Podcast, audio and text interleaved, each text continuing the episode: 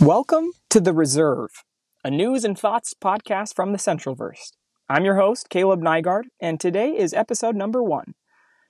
I got 3 segments for you on the show today, some welcome and introductions, a check-in on the Fed Chair race, and then a conversation with Stephen Kelly about the arguments for and against Jay Powell being renominated by President Biden to serve another term as chair of the Federal Reserve. Originally, I am from the West, the Mountain West. I grew up in beautiful southern Utah and eastern Idaho. My education was at Brigham Young University, Idaho for undergrad, and then I did a master's degree at Yale in systemic risk. I worked for 4 years in between those two schools at the Federal Reserve Bank of Chicago in the statistics division and fell in love with the city of Chicago, by the way, that I still miss terribly. I have 2 little ones, and I mention this in the personal side of the introduction because one is a 2-year-old girl and the other is a 4-month-old boy that I hope you won't hear in the background, but I make no promises.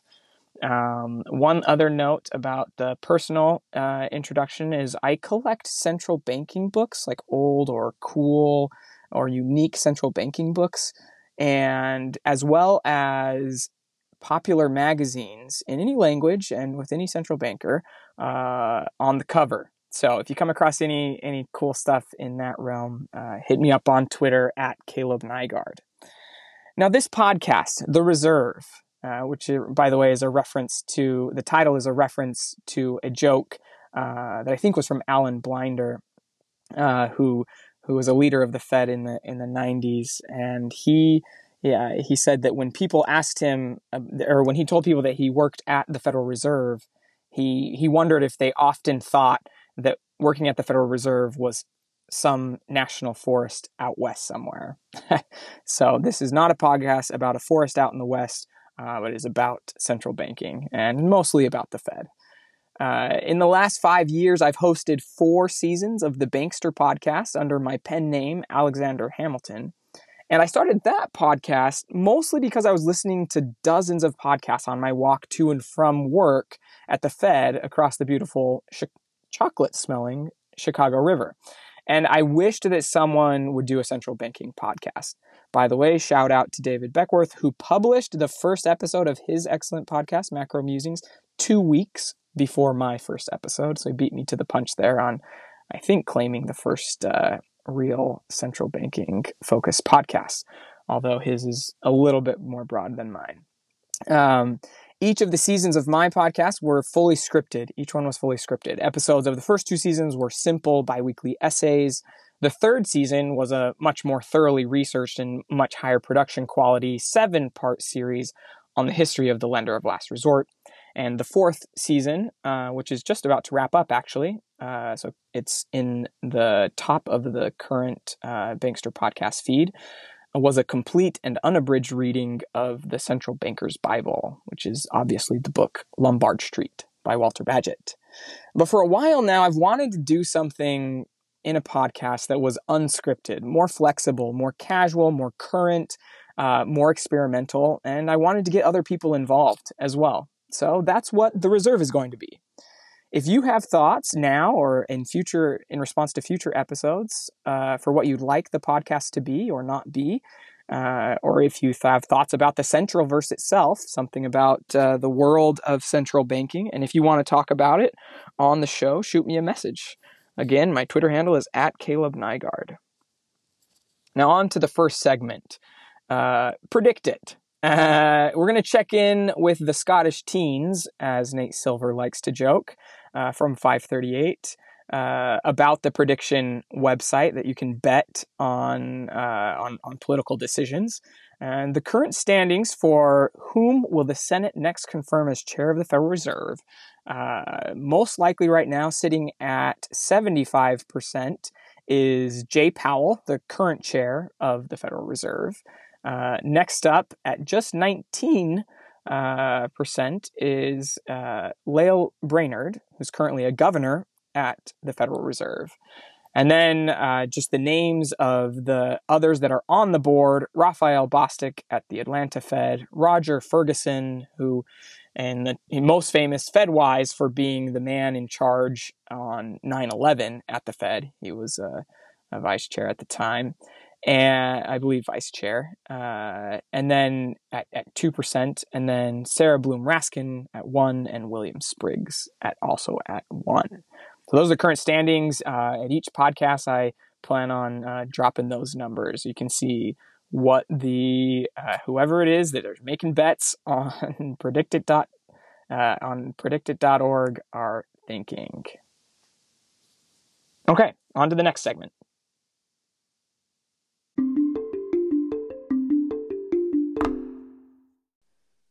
Okay, on to segment number 3. A semi-regular segment, I hope, where I'll break down a relevant topic from the Centralverse with my colleague and friend from the Yale Program on Financial Stability, Stephen Kelly. Stephen, welcome to the show, the inaugural show. Yeah, thanks, Caleb. I would say, a long-time listener, first-time caller, but it's the first one, so we'll see. That is exactly right. Hopefully, many-time caller, repeat caller here. This is going to be fun. We'll see where it goes, and hopefully, to people that are listening, if you have strong thoughts or if you have opinions on this stuff, or if you're either making these decisions or putting them out there, get in touch with us, and we're happy to have you on for a few minutes. Today, what Stephen and I are going to talk about here for the next few minutes in this segment is just a brief rundown of the pro and anti arguments for keeping Jay Powell as the chair, for Biden to reappoint or to not reappoint. And there's a lot going on in that right now, obviously, in the news almost every day now, at least a couple of times a week. And we expect that to pick up. Decision coming down any time from a couple weeks from now were the rumors around the summertime. And then I think the latest we've heard is maybe sometime in October is when the decision will come down. So hopefully we'll have Stephen back on over the next couple of weeks to months to talk about different aspects of this. But where we wanted to start with today, we're just going by running down a couple of the policies that the Fed chair has either a huge sway in or is a part of their job, and then just talk about some of the arguments for keeping Powell in with regards to this policy or that policy, and then some arguments against. So let's start with the most important news story of the last 2 years, both in the regular world and in the Centralverse, and that is COVID-19. What do you think are some of the arguments for keeping Powell based on some of his responses to COVID-19? Yeah, I think COVID-19 is kind of the top thing in the win category for Powell. I know we'll talk a little bit about their new framework and how much he has had, how much he deserves credit for that. And we can quibble here and quibble there with respect to the COVID-19 response. Maybe this facility wasn't generous enough, or this facility was too generous, the emergency lending facilities, or maybe he was too easy on bank dividends and things like that. But I would say broadly across the political spectrum, it's pretty widely accepted that he did a good job with the COVID-19 response. But I think the fair pushback to that, which we maybe haven't seen much of, but is kind of underlying some of this Powell-Brainard debate, is how much does doing a good job in a crisis earn you another term? I mean, it's almost kind of like Commissioner Gordon or something in Batman. We have Powell here; he's kind of a wartime hero. But does that make him the right person for what is likely to be, a peacetime 4 years for the Fed chair? And that's kind of where these other issues of climate and financial regulation and things like that come into play, where some folks think that Brainard or others might be better. So it kind of comes back to you know, does doing a good job at the crisis, does that by default, has he earned it? And you know, does Biden or the broader public owe him some sort of renomination for you know, kind of shepherding us through the crisis? Yeah, I think that's a huge part, and that's a slight reframe, I think, from a lot of the takes, and an important one looking forward. And if you are a person that's making this decision, how much do you weigh what they've done in the immediate past? Do you make sure that you're calibrating it for what you expect to come in the future? And I think, you know, I kind of have two thoughts on that are related, but, you know, in my view, in the hierarchy of central banking responsibilities, there are lots of fun arguments about that we can have about, and history too, about what central banks do now, what they've done in the past, how those roles have changed and everything. But kind of the one that's at least one of the oldest and arguably still, especially in times of crisis, most important is that of lender of last resort. Mm-hmm. Right. And so, you know, if that is in a fundamental sense one of the most important, you know, then that seemed, like you said, there are arguments about specifics on how he did in some of the specific programs and things like that. But in general, I think across the board, most of the arguments against Powell in responses have been, you know, we don't want him there despite the good work he did in most of the lender of last resort activities. And then I think, you know, I think if we were doing this episode even 3 or 4 months ago, looking into the future at what the next couple of years with the Fed will be, I think we would have been more confident that the crisis was over than we are right now as well. Not just the Delta variant, but the all of the inflation ripple effects of the pandemic and all of that stuff. There's definitely is going to be around for at least a little while. But do those tools make sense? So I think that's a great point. That's an important one. To mention. The other piece that comes out of this too is, you know, he's gotten a lot of praise for the way he's behaved on the Hill, you know, working with lawmakers in response to this crisis, and certainly that's good. And I think he rightfully gets credit for being better at that than, say, Yellen or Bernanke. That being said, you know, I keep coming back to Brainard. There's obviously more than one other possible replacement, but Brainard seems to be the top contender. You know, I think it likely that she would be just as good at, you know, she cut her teeth in Treasury, the same as Powell. She's been around the block. We haven't had a chance to really see her on the Hill and in press conferences, but you know, I don't expect that it would be a big step backwards. Despite how good Powell has been and how fun he's been to watch in those settings, you know, and maybe he set the new standard, and maybe that would let him feel more comfortable being more informal in the way that he is. But so, I mean, that's a risk too, that you lose some of that, but also, you know, I'm not convinced that he's the only person who can handle that type of, you know, those types of relationships, especially with Brainard as the possible replacement. Sure. Yeah, absolutely. Is your sense that because I think there's a lot of interesting stuff on Fed Congress relations there. I think there is something to the argument that Powell is in a unique position, having been a safe person for like the nasty politics. He seems like he's been a safe person for the nasty side of politics to be okay talking with, for example. I mean, I you know, having read Obama's books recently, you know, a lot of the opposition from Republicans, it wasn't based on the substance, and it wasn't based on even the personalities. It, you know, it was based on a really kind of cold-hearted, you know, the country is divided just enough that if we can you know, if we can oppose enough to make you look inefficient, then we can gain back power. And so do you think that Republicans would have enough of an incentive or enough. That's not even the right word. I think the right word is like political cover to talk to Brainard in a public way, as they do right now talking to Powell.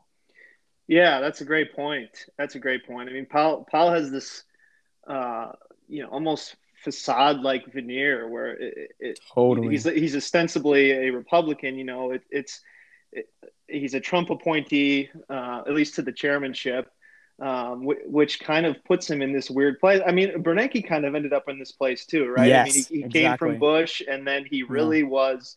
I mean, he was really more along with Obama when it came to policy, but by the time the crisis came around. And now we're seeing that with Powell, and not only when it comes to crisis policy, but with respect to the labor market. And I know we're going to get there, I think, in a sec, and maybe this can be our transition, so we don't linger all day on this, because we definitely could. But I mean, arguably the most progressive Fed chair. I mean, you know, obviously he has the benefit of it being modern history, but incredibly progressive when it comes to labor market equality and focus on minorities, so for him to have that, I mean, he's even been better than Yellen on that front. And in fairness, you know, he built on something, an idea and an attitude that she started, but nevertheless, he's been excellent on that front, and it's a very progressive thing. And so for him to still have that kind of, I'm a Republican, I almost it's like everyone's in Congress has decided not to ask him if he's still a Republican. I'm worried Toomey or somebody is gonna broach it, because I know Bernanke kind of disowned it later when he was a little upset over austerity. He kind of disowned his Republicanism a little bit, but for now it's kind of working for Powell. You know, like he's just got friends on both sides because they both see the Powell that they want to see. That's a great point. Yeah, and we will come back to this, but there's, I asked the question, and then I think that something that we can keep in mind as well about it is just also how much does it matter, how much does the political will there? But let's come back to the stuff in Congress, because I think there's plenty to talk about there. Let's talk a little bit more about the labor market, and maybe you can start by just giving a 15, 20 second. A recap of what Powell's role was in the new framework.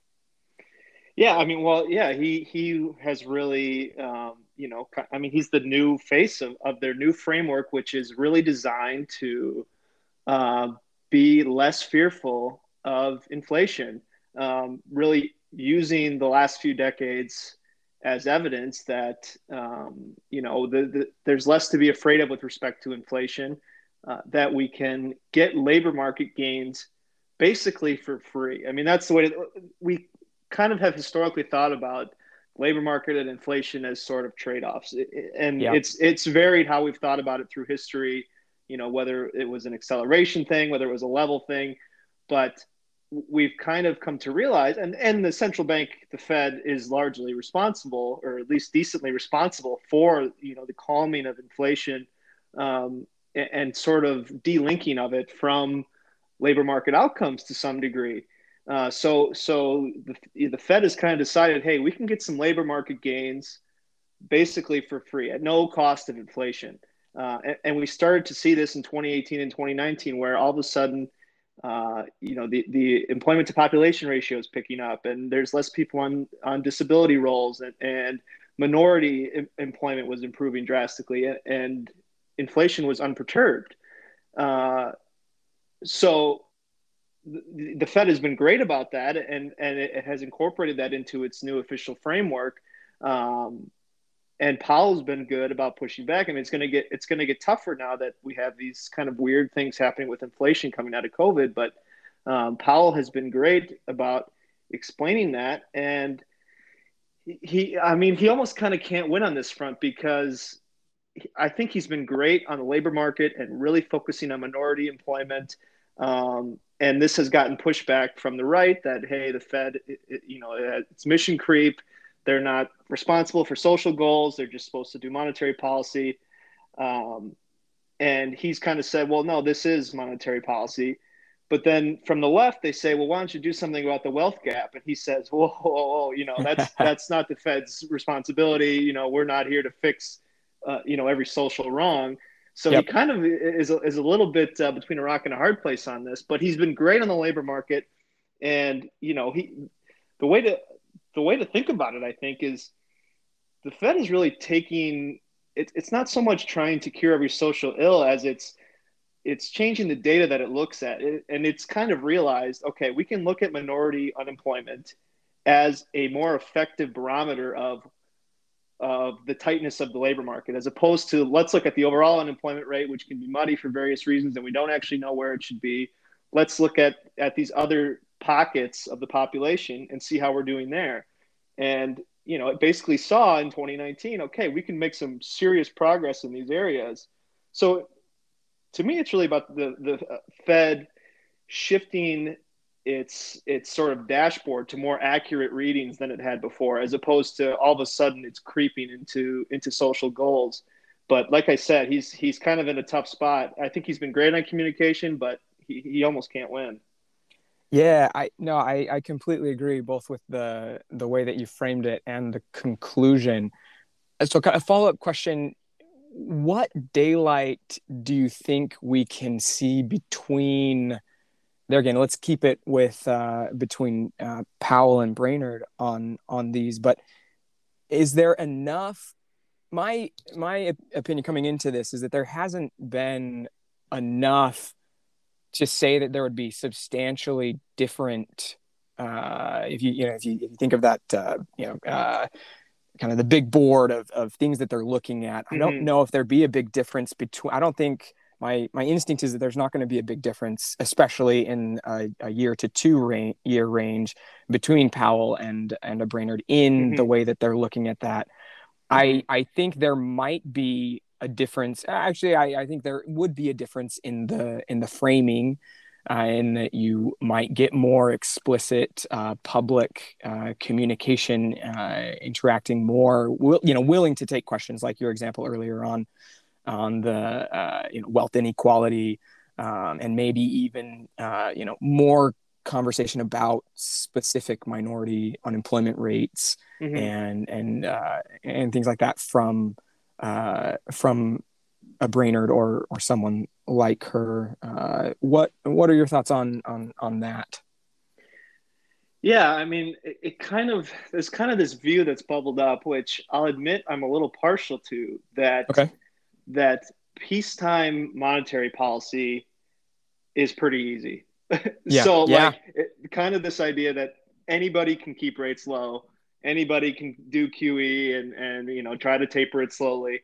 And I'm a little partial to that. So again, it kind of comes back to me to this, it's almost a Godfather-esque thing. Are you a wartime conciliary? If we're likely to not have a crisis in the next 4 years, maybe we want Brainard. Maybe those crisis skills don't matter so much. Maybe monetary policy is easy. The Fed's going to lift off in 2 years or whatever, year and a half. It'll taper asset purchases, and that'll be that. It'll be like paint drying or whatever Deadly famously said about it last time. I'm a little partial to that. There's really not much daylight on monetary policy between any of the candidates, and so it can kind of come down to these other issues. The one thing I will say, potentially with Brainard and monetary policy in the labor market, is if you're getting as easy monetary policy with Brainard as you are with Powell, one thing to maybe consider is how much do we think financial regulation, while positive for avoiding a financial crisis, can weigh on the macroeconomic situation? Do we think with Brainard leading the board that she is going to raise capital requirements in a way that will slow the recovery, say, for example? I don't see that, right? But and we can talk about the financial regulation in a minute too, but I don't see that being the case, but there is that interaction with monetary policy that kind of underlies some of these other policies as well. Yeah, no, you're absolutely right. And there is exciting stuff in monetary policy happening right now, even in the low times with new facilities for, into the medium term that are going to stay and things like that. But we do hope that the crisis in its peak and these lender of last resort, really heavy activities are, to the extent that they're already over, are going to continue to just to dwindle down and close up, which then gives more time for these other aspects, both time in the sense of what Fed staff and Fed leadership wants to dedicate to it, as well as obviously the public attention that goes to some of these other things. Sure. So let's talk about financial regulation. This might be the biggest one, if I can set climate as a close second, but the biggest complaint lodged against Powell is in financial regulation. Walk us through just briefly what that argument is. Well, I mean, kind of the idea is here that Powell has basically overseen or tacitly approved of a softening of post-financial crisis regulation on primarily large banks. Some of the folks, further to the left would say he's basically, incinerated Dodd-Frank, and people to the right would say he's made banks stronger. I don't think either of those things is quite right. A simplifying, or they call it a tailoring of some of the capital requirements. So, we kind of saw bank capital fall ahead of the COVID-19 crisis for a couple of years. As some of this stuff got simplified, the stress test got a little bit easier. The Volcker rule, which sort of judges how risky bank trading can be and what trades they can undertake, has been shrunk a little bit. Its scope has been shrunk a bit. Banks have to undergo living wills where they kind of prescribe for themselves how they can be wound down, and that process has been softened. So, anyways, he's kind of gotten this reputation as one who defers in these matters. So again, and to me, this is an argument against Powell. I mean, whether or not you subscribe to the things that have happened on financial regulation, which again I would characterize as modest, but definitely in the direction of easing. To me, that's kind of a demerit that he is considered so deferential. Some people view this as, okay, well, if you want something better, then just put Brainard or somebody in the vice chair for supervision spot. Powell will defer to them. And you've got a solution you've got the perfect Fed at that point. You've got Powell at the helm for crises and in monetary policy, and you've got, somebody more progressive in financial regulation. But, it's also not that simple. So that's kind of another big thing that I think is kind of being lost in the debate. Is a lot of the proponents for replacing Powell, they cite financial regulation, and it's kind of important to remember that these things aren't done by executive order. It's not like a president where they come in on the first day and they cancel 40 executive orders that the last president did. I mean, there's just voluminous Fed staff papers that go into changing capital requirements and years of work and comment periods. So it's not like Brainard can come in overnight and say, yeah, everything that happened with Quarles, everything that Powell deferred to, we're gonna undo that. We're gonna go back to the way capital requirements were 6 years ago or whatever. Because the Fed just can't do that. It can't say, oh, the things that we said before in all these staff papers we put out about how this was going to make capital requirements better. Yeah, we actually don't. We didn't mean that, and it was political. And you can't have the same staff people write two papers that say opposite things. It's just not that simple. So yes, Brainard is maybe tougher on financial regulation. It may mean stuff for lingering items or for, say, the countercyclical capital buffer, which is kind of a discretionary capital buffer that the Fed can sort of turn on and turn off. It may mean stuff. It may carry a material difference on that front. But again, I think this idea that, oh, you get a more progressive Fed chair on financial regulation and you can undo the quote unquote damage from the past couple of years, I'm not sure that I buy that.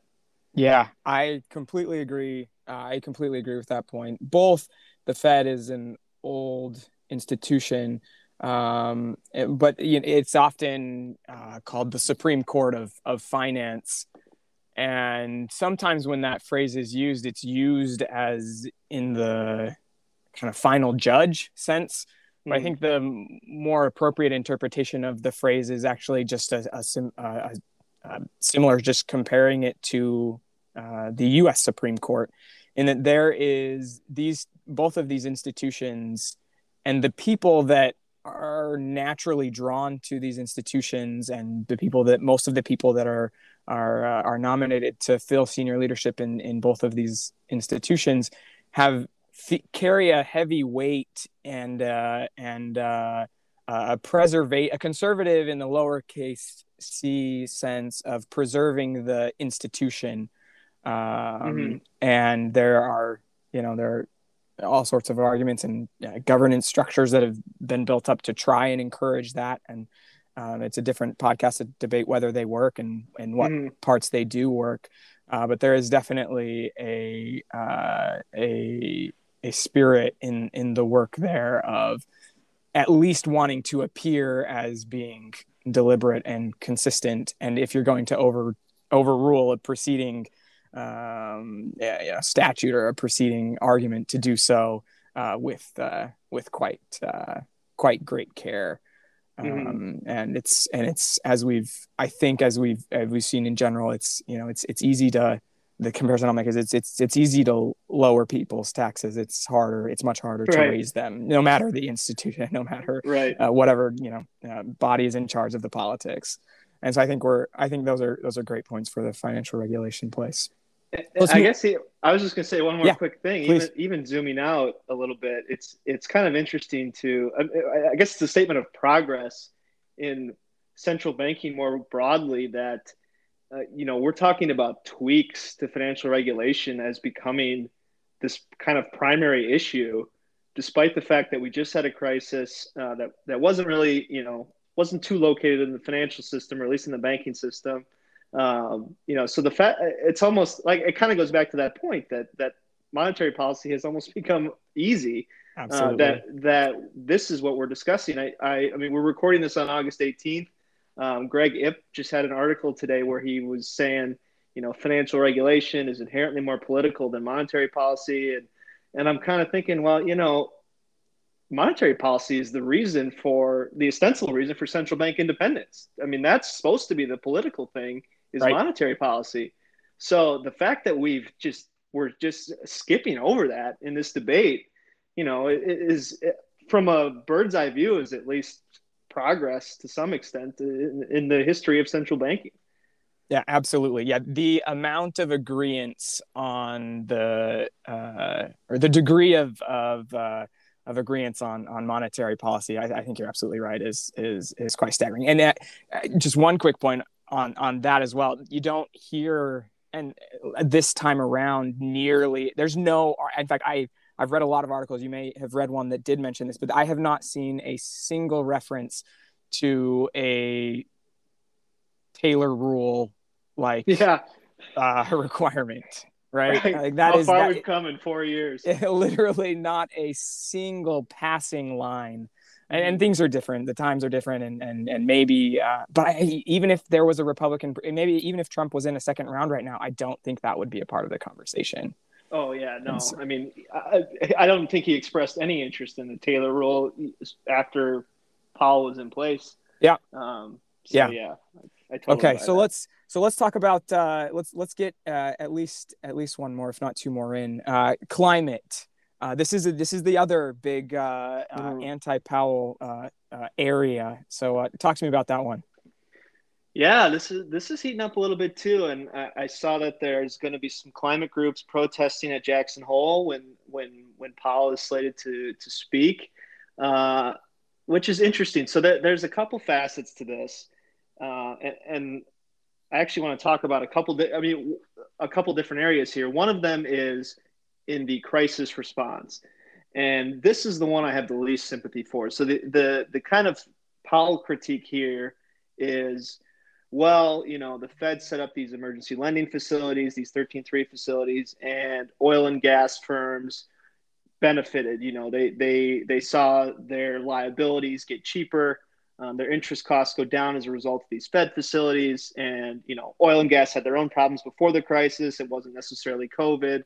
And so the Fed bailed out oil and gas and these kind of browner companies. And this is a hard one for me to wrap my head around. I mean, the idea here is that, to me, what this boils down to is, oh, the Fed should have used a crisis opportunistically to exclude a whole sector of the economy as a means to advance environmental concerns, which are very serious. Don't get me wrong. I mean, that's right. I mean, that's one, arguably the biggest crisis, you know, facing humanity post-COVID. But the idea that a crisis is the time to do that and to use a crisis advantageously like that, and for the Fed of all institutions to be the one doing it, I'm not sure I buy that argument at all. And there's an important distinction to be made here too, because a lot of this argument centers around, well, hey, the Fed should just not buy bonds of companies or should not make loans to companies that, you know, are oil and gas involved or things like that. And there's an important distinction to be made here that is specific to the Federal Reserve, in that it does not have the authorities that, say, the Bank of England, the European Central Bank, the Bank of Japan have to buy corporate bonds as part of its garden variety quantitative easing. Right. So these other central banks, as part of just general stimulus post-recession measures, will buy large portfolios of corporate bonds. The Fed cannot do that. It has to invoke 13(3). It has to be in unusual and exigent circumstances for it to be legally allowed to buy these bonds. And why that matters is the Fed is not accumulating a portfolio. You know, it's not making these sort of investment decisions on a long-term basis. It bought corporate bonds it bought a slim amount for essentially 9 months, yep, and shut the facilities down. And now it's selling the assets back to the market. So it's tough for me to see this as somehow a bailout of anybody, really. It was really to support market functioning. And, you know, it largely did its job with the slimmest amount of purchases possible. And so I don't think that's a fair criticism to cast on the Fed, because it's done. I mean, there is no bailout. The Fed's getting rid of these assets. You know, there just simply was no bailout, despite what some of these protesters may have you believe. I don't know if you want to respond to that. I can go on to the other climate issues. No, well. I think that's a fair argument. And I'll just add, from a political standpoint, it was really, really important in those peak, when these facilities, when this specific facilities that we're talking about here, when these bond buying programs, these 13(3) emergency facilities were coming through, you know, that authority changed a lot after the recession in 2008 and into 2010, and required a lot more input from Congress, basically, and Treasury, and some of that was voluntary and is still voluntary, and there's a lot to it. But I'll say that if the Fed had come out, especially in advance, as saying, part of this, which I think is what a lot of maybe the protesters would have liked, is the Fed saying, you know, we are going to actively, as part of this crisis intervention, we're going to make an active, you know, green list and red list as far as who we will accept on these bond buying programs. It would, the amount of political pushback that would have gotten, in my view, from where we're at least now, definitely would not have been worth the very small additional gain that might have been given on the politics side of it. So. Right. And it's certainly a noble goal. I mean, I like the idea, maybe Congress, you know, but again, it comes back to crisis versus non-crisis. The Fed is not still accumulating a portfolio.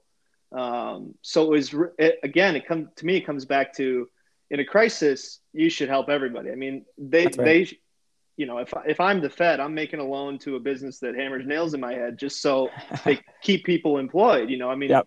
that's central banking 101. That's Badgett, you know, lend freely. Yep. So again, to use it opportunistically and then go to a press conference and say, oh, we're really worried about employment. You know, we're going to do all this other stuff. It's too internally inconsistent. Right. So what's the long-term, situation in climate in the Fed? Yeah. So the longer term, and maybe to zoom out for a sec, there's a lot of push to tie the concern over the climate to sort of a systemic risk, a crisis risk that extreme weather events, that climate change more broadly, global warming, can lead to financial stress, maybe even a systemic episode, you know, maybe even a Lehman-like moment. I'm less convinced of that. I'm less convinced that this kind of – I'm not unconvinced of the material economic damage that climate change will and already is causing. But I'm a little skeptical of this idea that it can happen overnight and create a quote unquote Lehman moment or anything like that. But the broader picture is, okay, we can kind of tie climate to likely future financial stresses. Therefore, the Fed as a financial supervisor, as the primary financial supervisor should be taking this into account when evaluating bank safety, when conducting monetary policy, when doing crisis lending.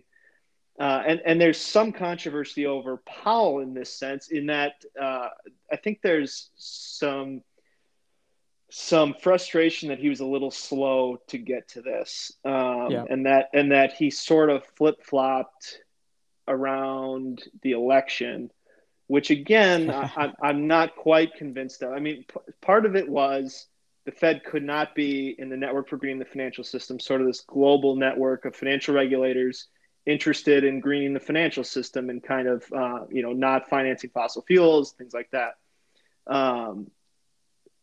The Fed could not join with the U.S. not in the Paris Accord. So part of why it seemed like it happened overnight was that, Biden put us back in the Paris Accord. Now we can join the Network for Greening the Financial System. All is well and good. But I'm not convinced of this view that the Fed was somehow, behind the curve on climate.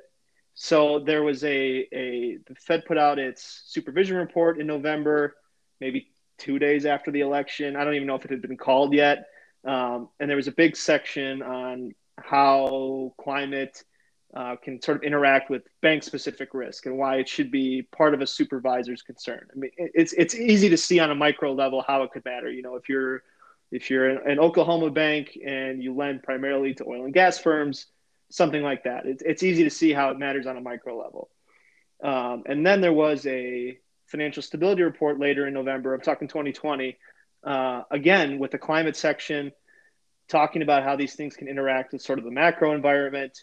And I don't think that they had these, they were just waiting to see who got elected before and then they changed their financial stability reports and their supervision reports. So I don't necessarily buy that the Fed was behind the curve on this. We had regional banks doing research on this. The Fed was a quote unquote observer at the Network for Greening the Financial System. And everything happened so fast after we joined the NGFS. You know, now the Fed has two separate divisions set up for climate related risks. Yep. It came out with these reports so fast. I just don't buy, if anything, it seems like Powell's Fed was working very hard behind the scenes when, we weren't in the NGFS to be ready to talk about these issues and how they matter, and kind of where the Fed has landed on it now, kind of where it's settling is, okay, this matters for bank specific risk, but we're not going to stress test it on a macro level, which again is a view I'm empathetic to. I can see how it matters for a specific bank. And yes, there's an argument to be made that a specific bank could, spark a broader run. But I'm a little hesitant to embrace this view that that climate risk, though it is, you know, sort of a apocalyptic scenario in the long run if things continue unabated, I don't see it starting with the financial system. You know, yeah. A lot of folks will characterize it as, well, hey, if the world's on fire, of course the banks are failing. And my, you know, my kind of attitude is, well, if the world's on fire, who cares if the banks are failing? So like, it's the sequencing of events would have to be so backwards for us to fight, you know, to fight the climate issue through like preventing financial crises. That being said, as someone who is very concerned about the climate issue, I think there is a role for Congress here to mandate that banks, you know, Congress can step in and say, banks, you can't do this. You can't, you know, you can't finance Arctic drilling. That's all great. But the Fed under its current purview, I don't think it's really in a place to start saying, hey, if you're a bank and you finance this fossil fuel company, now we're at risk of a financial crisis. So I think it's trying to walk that tightrope, kind of like I see it as well, and it's a dangerous game. Yeah, I think I'll add maybe two thoughts to that I building on top of that. I think one more argument in favor of saying that the Fed was not too far behind is that the argument against Powell and the Powell Fed is often saying that he was doing it out of a pure political environment, trying to read the political winds. Mm-hmm. But the political winds were very against. I think they forget how against Powell the political winds were for much of this time. And to think that Powell was kowtowing to Trump, Trump made it very clear what he wanted out of the Powell Fed, and I don't think there's a lot of evidence to say that the Fed made any kind of substantive adjustments based on at least within within this realm. The second thing within I'm going to interrupt you for just a sec. Is I'm totally empathetic to this. People, I mean, it is like pundits' favorite thing to project politics onto Fed decisions. Yeah. I mean, it's certainly easy to map politics onto Fed decisions, but there's really very limited evidence that those political considerations are anything but like the 50th tiebreaker when it comes to doing this kind of stuff.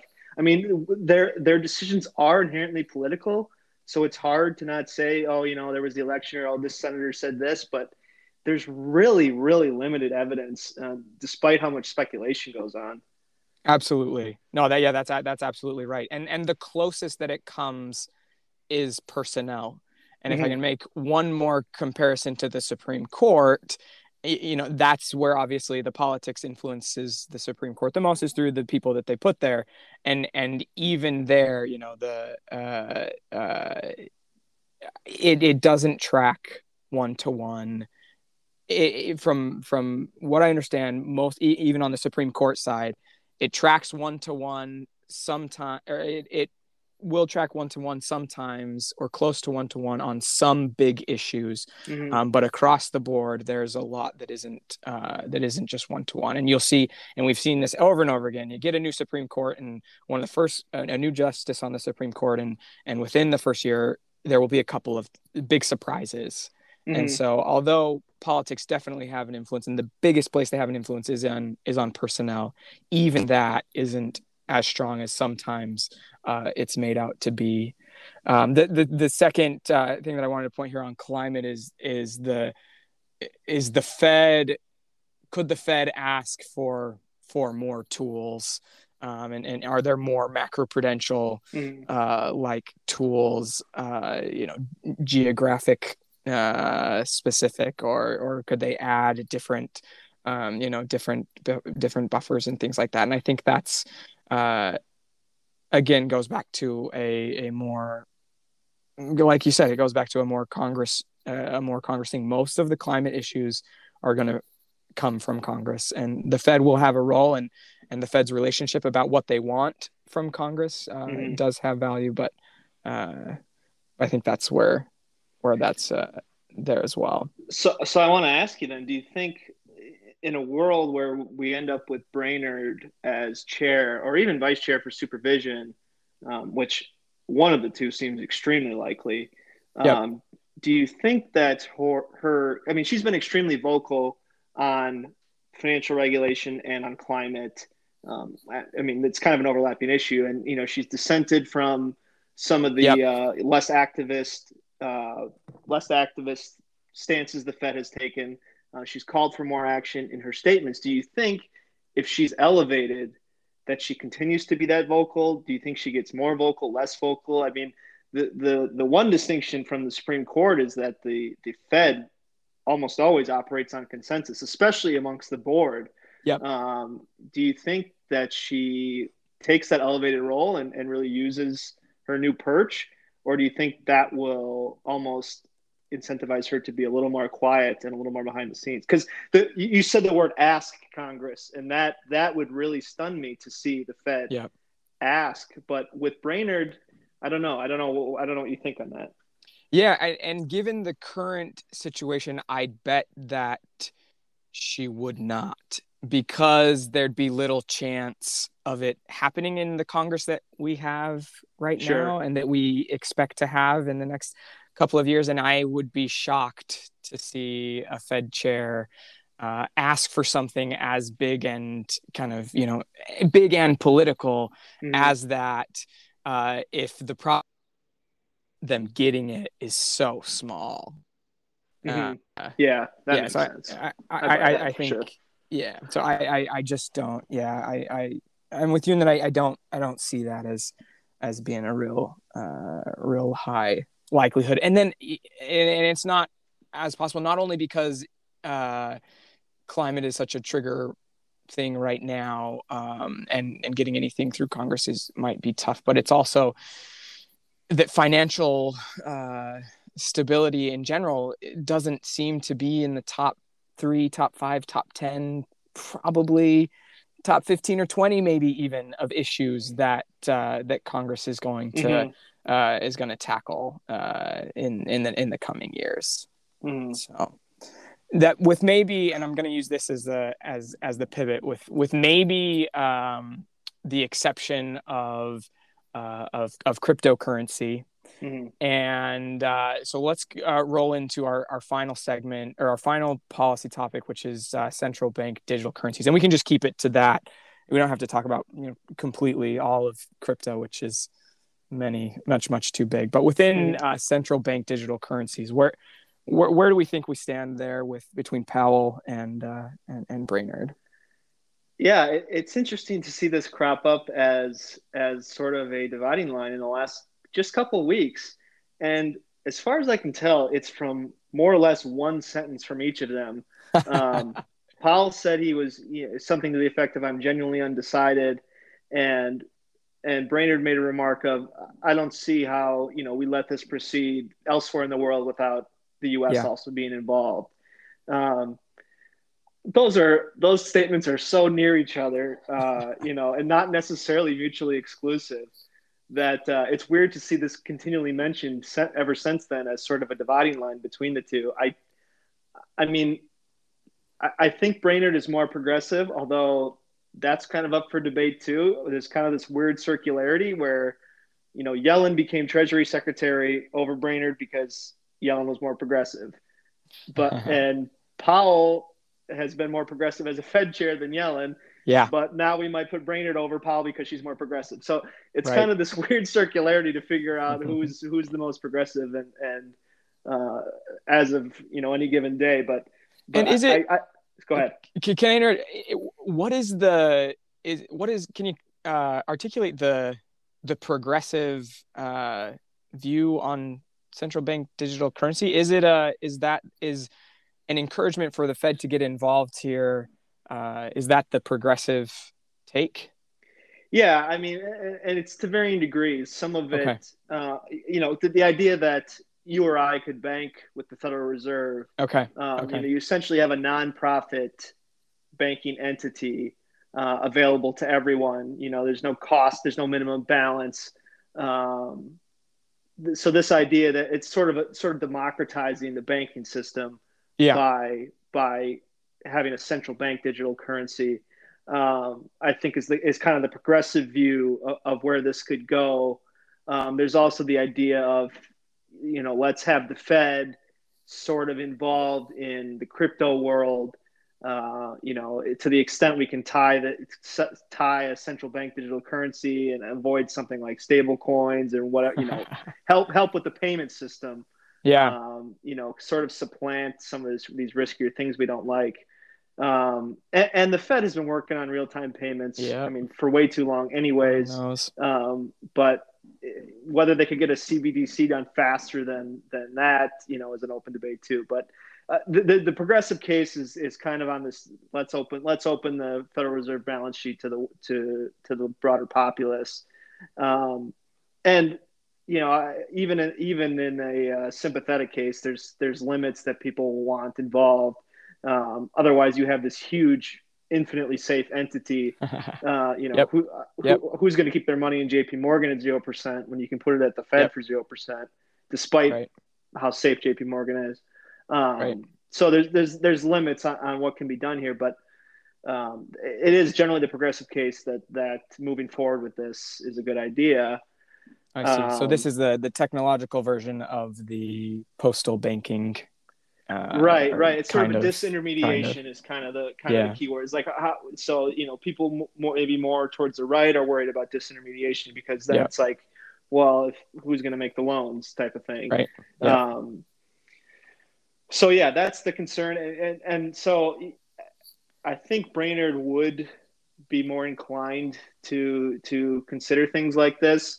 That being said, I don't see Powell being anything but deferential on this. Yeah. Again, I don't see this being something he'll have strong views on. I think he'll be very deferential. Yeah. Yeah. I jotted down yesterday a note watching Powell spoke to some school educators and students, and his response to this question was, as I wrote it, I don't know if this is a direct quote, but I wrote down his response being, "We provide physical cash to people, but we don't provide digital cash. Should we? I don't know. It's a tough question we're looking at." Yeah, right. So I think he'll take what his staff says at face value, or exactly what Brainard says. I mean, you know, if Brainard wants to head this up, and Powell comes from payments, I believe, at the Fed. So you know, he's no dummy when it comes to this stuff. But again, I think he would be deferential and kind of respect the work that landed on his desk on this front. Absolutely, awesome. Well, Stephen, excellent inaugural segment here, and I think we covered a lot, and there was a lot of good information here, and it is just scratching the surface on this race. So I'm hoping that Biden gives us a couple more weeks to debate these ins and outs, and try and see slice the small sliver of daylight between some of these arguments. So thanks for coming on. Yeah, no, happy to be here, and you know, we aimed for about 10 minutes, and I think we're around 10 minutes. I'm not watching the clock, but it felt like 10 minutes.